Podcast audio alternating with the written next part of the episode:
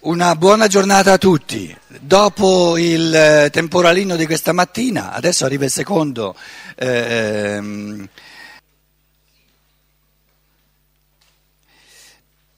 allora, eravamo arrivati eh, a questo punto dove si introduce il sentimento. Il sentimento è un elemento di evoluzione del tutto personale. La persona, ognuno ha il suo mondo di sentimenti, il suo modo di sentire il mondo, di vivere il mondo, è l'eco interiore del mondo. E il sentimento è fatto di, ehm, di due correnti fondamentali, ciò che mi piace piacere e mi dispiace o non, non mi piace, mi, non mi piace. Ciò che mi piace mi dà gioia, ciò che non mi piace mi dà dolore. Simpatia, antipatia. Quindi il sentimento è fatto di un movimento di attrazione o un movimento di, eh, diciamo, eh, recessione, di allontanarsi da qualcosa. No, non lo voglio non mi interessa. E il sentimento si concretizza nell'interessamento, interessi, interesse.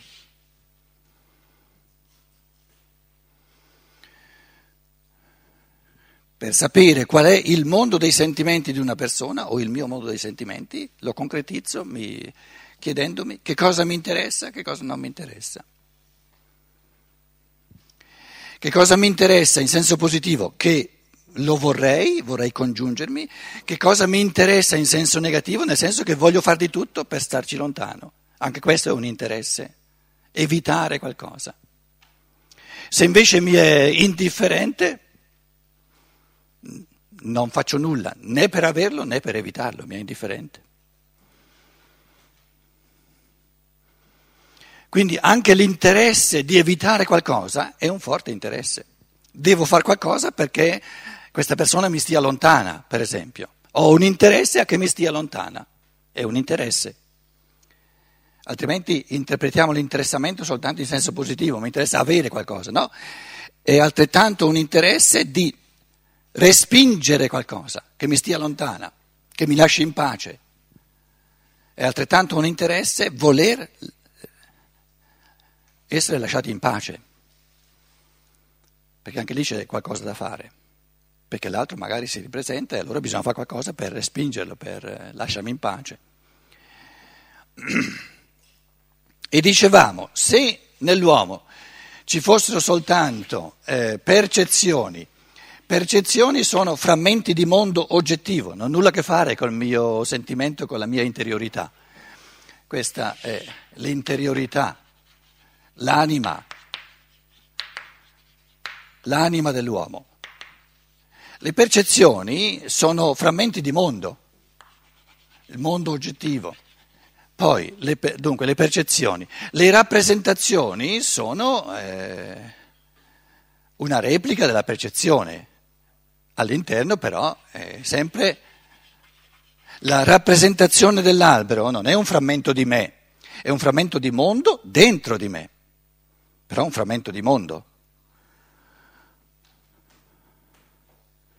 Il perce, perce, percezione, rappresentazione, il concetto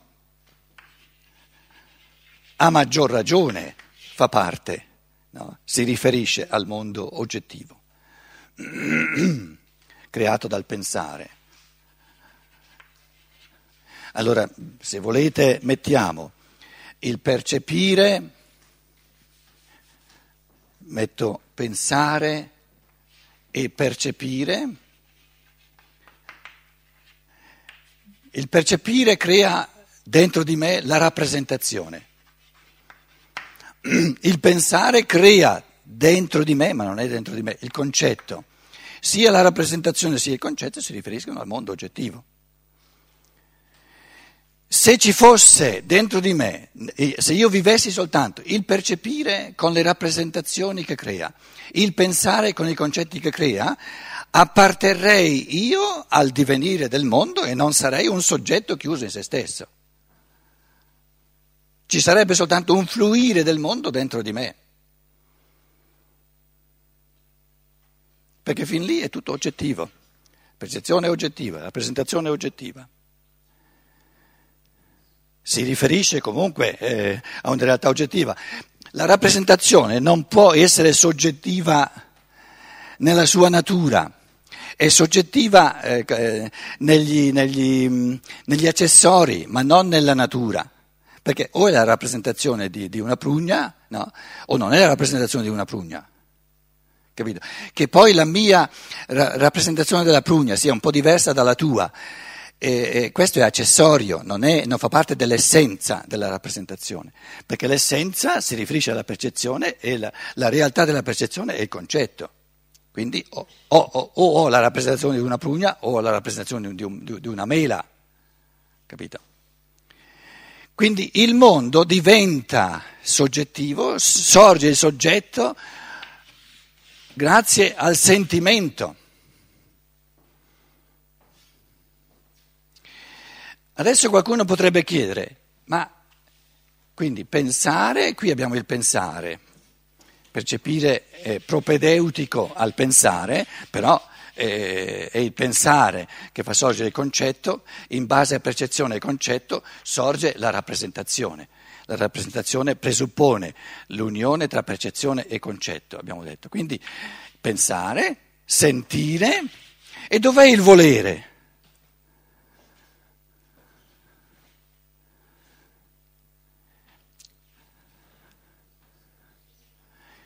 L'essere umano non è soltanto un pensatoio, eh, eh, si muove, fa, compie cose. Il concetto è che se noi venissimo mossi ad agire, se noi venissimo portati ad agire, a intervenire nel mondo, soltanto in base a percezioni, a concetti e a rappresentazioni, sarebbe il mondo che agisce in noi non ci sarebbe nessun motivo personale di agire. Il sentimento rende la volontà personale, individuale, attraverso gli interessi. Allora ripeto, se non ci fosse tra il pensare e il volere la sfera del sentimento, sarebbe il pensare, quindi diciamo la contemplazione oggettiva del mondo, che ci muove nelle azioni e quindi sarebbe l'oggettività del mondo che ci muove ad agire. Sarebbe la natura del mondo che agisce in noi.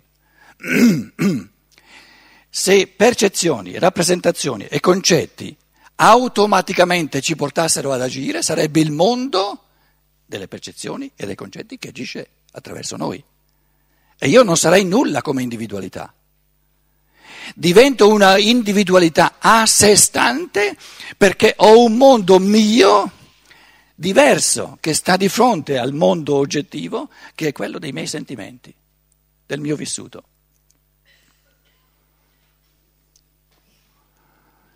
E il sentimento è ciò che nel mio animo si accende di fronte alla percezione di quella persona lì.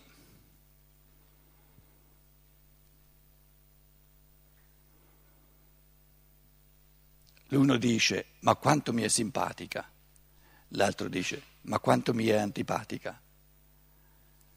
Cosa si manifesta? Cosa sorge in quel momento? Il sentimento. E da dove viene questo sentimento?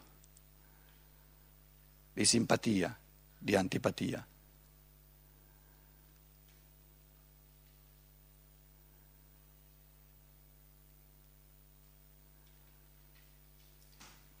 Ieri ho accennato, nessuno di noi è libero di decidere quali sentimenti sorgono.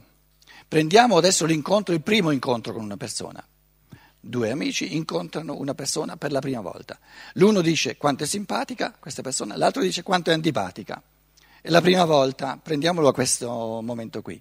se no voi direste sì, ma si conoscono già da molto tempo e quindi i sentimenti sono stati creati eh, nel corso degli anni in cui già si conoscono.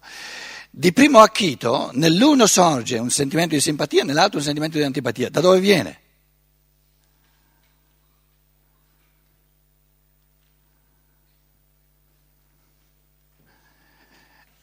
Allora,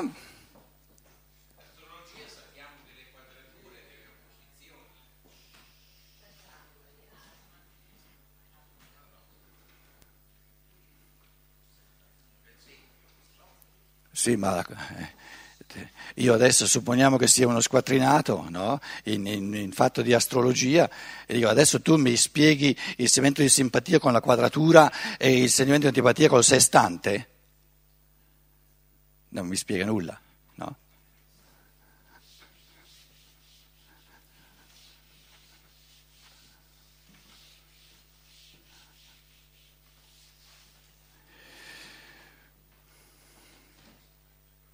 Adesso faccio di nuovo una proposta eh, di lettura con la quale poi leggeremo la fine del sesto capitolo, e cioè eh, che questo, l'animo, l'anima, è, è come questo un cerchio chiuso in se stesso, qui c'è il mondo esterno, mondo esterno, anche qui mondo esterno,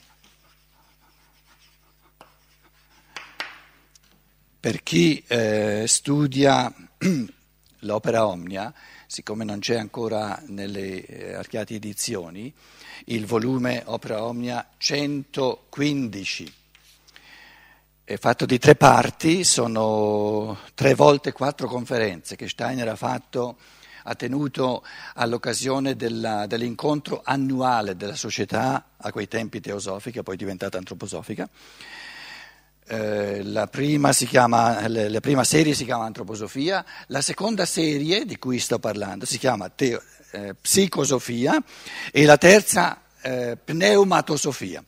Quindi diciamo eh, quattro conferenze sui misteri del corpo, quattro conferenze sui misteri dell'anima, ed è questo che stiamo editando eh, nella, nelle edizioni Archiati. No? Quindi eh, questo, questo, volume 115 ha tre parti, A sul corpo, B sull'anima e C sullo spirito. E io sto parlando di queste quattro conferenze al centro.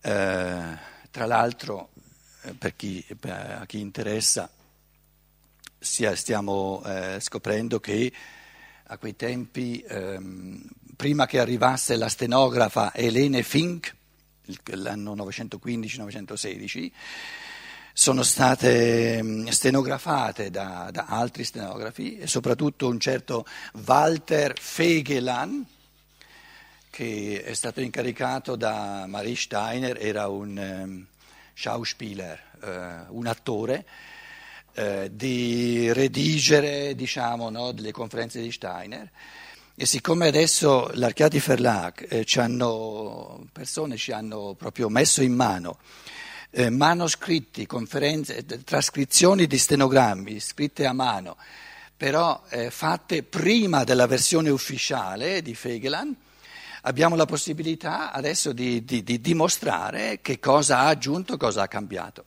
E per vostra informazione, a chi interessa, eh, detta per sommi capi, le cose sono molto complesse. No? Questo Fegelan, eh, eh, diciamo eh, ehm, in der Regel, eh, di, come regola, ha quasi raddoppiato, quasi sempre raddopp- quasi raddoppiato, ciò che Steiner ha detto. Quindi, quindi questa, questa, serie che adesso sta uscendo nell'Archiati Verlag, il detto di Steiner, tra l'altro qui c'è qualcuno che si ricorderà che queste, questa, questa, psicosofia noi l'abbiamo fatta a Collalbo, a Bolzano, no? Tutta giornate intere, paragrafo per paragrafo. E adesso il mio karma mi ha portato a vedere che eh, uno dei motivi per cui era così difficile, così macchinoso, eccetera, eccetera, eccetera, è perché questo Fegelan ha pasticciato un sacco, ha aggiunto, ha quasi raddoppiato il testo. Quindi eh, vi auguro che al più presto venga anche tradotto in italiano eh, perché eh, sono quattro conferenze sulla psicologia, sull'anima, ma di una complessità enorme, perché lui all'occasione della, della riunione annuale della Società Teosofica e Società Antroposofica dava sempre una, una iniezione de, dei corsi fondamentali, diciamo, no? Tra l'altro, eh, non so se l'avete visto in tedesco, Zukunft verstehen, le, le conferenze sull'Apocalisse. No?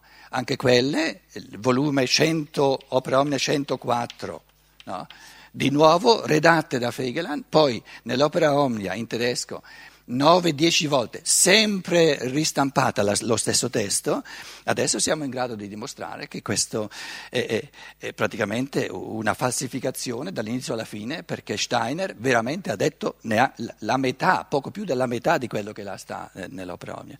E tanto di ciò che ha aggiunto. Naturalmente questo Fegelan eh, voleva rendere accessibili le cose ai teosofi che non erano stati a quel convegno eh, a Norimberga sulle conferenze sull'Apocalisse, eccetera. No?